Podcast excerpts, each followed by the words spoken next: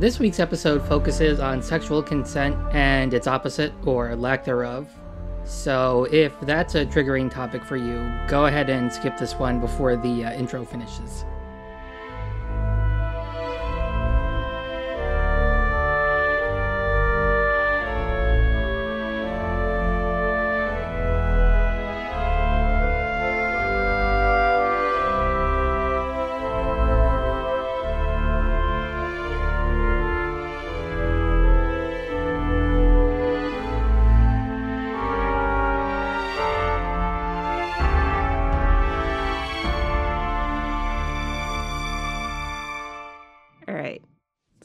We're safe. Everybody's okay Yep.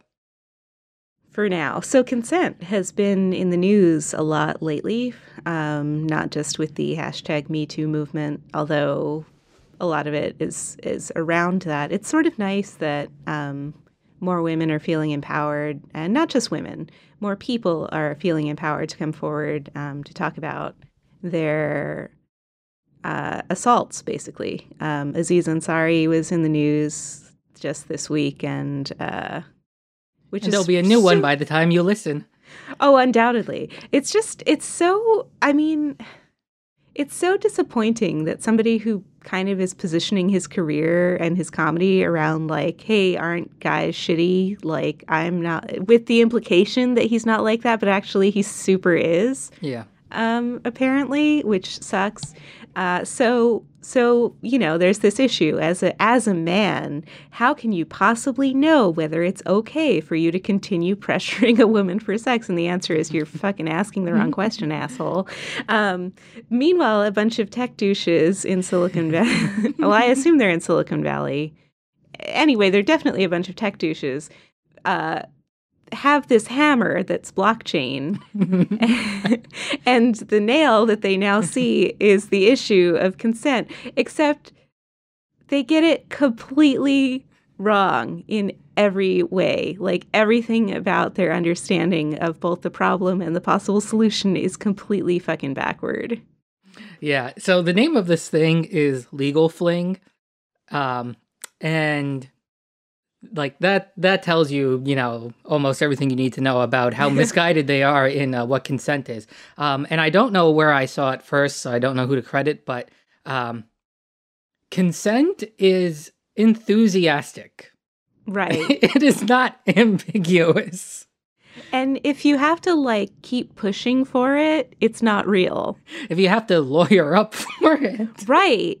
Like if you feel if you feel that you're at risk of a lawsuit or at least an accusation of assault, the solution isn't going to be an app. The solution is to stop interacting with women for a really long time and like do it, enter therapy. Like for real, go to a therapist and talk about it because you've got issues, dude. Yeah. Um, so uh, the blockchain, as we discussed in our cryptocurrency episode, is that thing where you uh, have a bunch of one-way hashes pointing to each other in a link list, and uh, the idea is that since the blockchain is based on distrust, that it's all open and verifiable, and therefore is a good idea to use it for contracts. And in fact, a better real-world example of something that isn't currency would be like voting records. Um, but uh, so there are a couple problems with using this for consent. Um, not least of which uh, technically is that um, what is the payout for mining this blockchain? Right. Is it sex? Because that's creepy. Also, like, it's going to get exponentially harder to, like, compute these contracts. So at some point, everybody's just going to have to stop having this weird coercive sex. Um, Yeah, well, the the alternative is to piggyback on an existing blockchain, i.e., an existing cryptocurrency, um, which just turns it into money for sex. Which is also like sex work is valid work But when it's it's undertaken like willingly and yeah, and that's that's all well and good, but it's not legal at the present time in the United States, which is, you know, yeah in most places that is that is correct. Right. um, i don't i don't think interstate uh sex sex work is is on the up and up legally speaking. Um but also the idea of a contract, part of being verifiable is permanence. Right. And consent is not permanent. Like it's if, revocable. Right. Like if I think maybe I want to like maybe I want to sleep with you and then it turns out you have really foul breath, like I can revoke that. Like and I will immediately. I mean, I won't anyway because I'm like married and whatever, but it, which thank the Lord because if I had to be dating in this day and age, like I would I there would be a string of dead guys in my wake like I just could not deal with this nonsense and and and dudes going around with this with this thinking like they're going to defend themselves. First of all, these are dudes who are defending themselves against women who just want to take them down or who have regrets the next morning or something. And and so like they're shitty shitty dudes. Um if you're worried that I mean if you're worried that a woman after being around you is going to like uh, feel assaulted by you, that is again, the solution is not to have one of these ridiculous contracts in place, but to stop being a piece of shit. yeah. um so maybe something that's to blame for all this uh is uh another story that came out at the same time, which is that um the Me Too movement is going to kill sexy time in Hollywood. And you know, like in movies they mean. Yeah, no, it's not. it's super not. I so remember every time there's like an Amazon ebook settlement and people are like, I got like five bucks. And they're like, I got 10 bucks. I'm like, I got $172. I buy a lot of ebooks and most of them are romance novels. And the thing about modern romance novels is that enthusiastic consent is like the core ideology of all of them. And they're hot. Like they're like they're I mean, and and it's not just like romance novels, but like erotica too. And I I've read some of that. I can cop to that because who gives a fuck? Um, and it's it's totally fine. Like there's nothing. coercion coercion isn't actually all that sexy okay like it's just not it it's certainly not the most sexy thing by any means yeah and you know you can see like the I mean, I get what the article is trying to say, which is that the history of romance in film is coercion. you know, it's basically movie after movie of a guy, you know, wearing a girl down. right. That's actually not cool yeah. and not sexy. And sometimes, like, when you're watching an older movie like that, it's really uncomfortable, actually. Yeah. Like, you're like, that man is raping her. Pretty much. So yeah, I mean, if it kills that stuff, you know, I'm Fine. all for that. Yeah, that's great. Good. I'm sorry you need to learn how to write. Oh my god, how terrible. Yeah, um, and you know, if that tanks, you know, like the next Fifty Shades sequel from coming out, because those are awful for, you know, lack of properly written consent instead of coercion, then fine, that's great too. A plus result, man. Like the thing about those those novels is that they're fan fiction. They're and they written by somebody who, from what I've read, has very little understanding of the BDSM community. So it's really actually not just not very good writing, but like really terrible, uh, just a really inaccurate portrayal of BDSM, which which by its very nature is like even more all about consent than just like regular straight sex because there's um so Danger. much right. There's yeah. so much greater potential for for physical harm. Um so yeah. Yeah, I think one of the major uh, criticisms from the uh, community regarding the first book, and I don't know if the scene made it into a movie, um, was uh, one of the characters forgetting what the safe word was. Oh my god! And and like to. the scene proceeding to continue, and it's like, yeah. uh, n- no, no, no, no, no, no, no. That's no. You need to stop and be like, oh wait, hang on, what? Like, yeah, that. Ugh. Yeah, it's it's uh, really actually pretty bad, and people are getting really the wrong idea, um, and also like it there's this whole argument about like women buying books like 50 shades and that means i guess that it's okay to physically assault them? Like they like somehow these dudes are like drawing a line between well women like to read this so they why do they act like this other thing isn't okay? And it's like first of all it's fiction. Like i read about a lot of things that i don't want to do that i'm not interested in experiencing like at all um yeah like I have zero interest in BDSM. Also, I really don't like to read about BDSM. I'm always a little bit disappointed when like a book doesn't say up front that it's BDSM because I don't it's just not my thing. Um because I'm like boring and vanilla or whatever, which is fine. But uh like even I mean, it's it's it's absurd.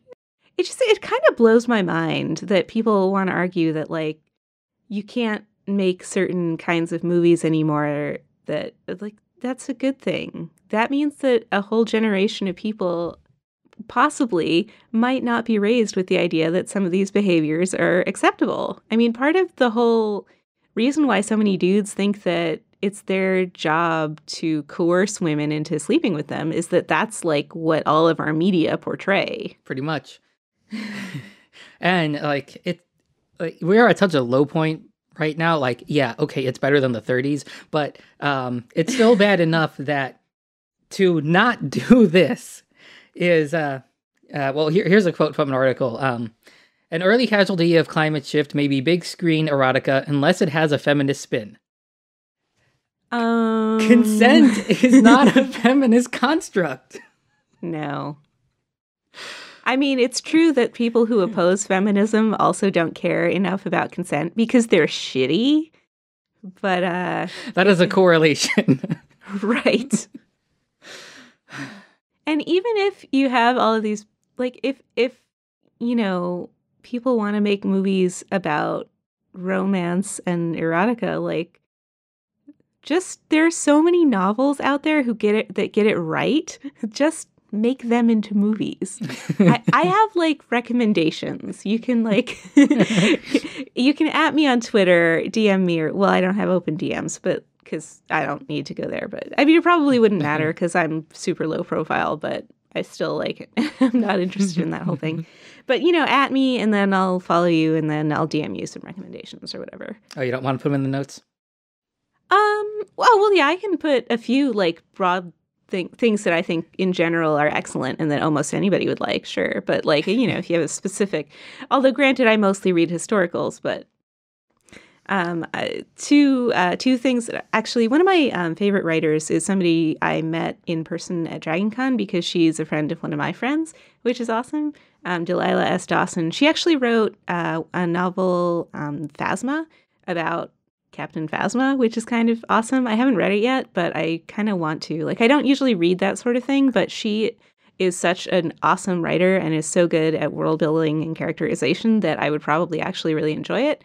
Uh, but anyway, like one of her earlier series uh, is about like it's kind of like a it's kind of steampunk vampires, uh, sexy vampires, and and it's it's super hot and great, and I recommend all of those books and basically everything she's ever written. She's also written a few YA novels. Um, and another uh, author whose work I recommend just wholesale is Courtney Milan. Um, particularly her, I think it's called the Cyclone series. Um, she's written a couple of uh, contemporary romance novels that are really great, um, not just because of you know the sexy times. But because they take on um, they they like teach you a lot of things in the course of you know advancing the plot and these characters lives and whatever. Um, i think they're really awesome. And it's they're super good. Like there's so much that's possible within a framework of enthusiastic consent that it's like it's lazy and stupid to to imply that you know requiring actual consent on the part of a woman is going to ruin anything. It's super, it, it super won't. I promise.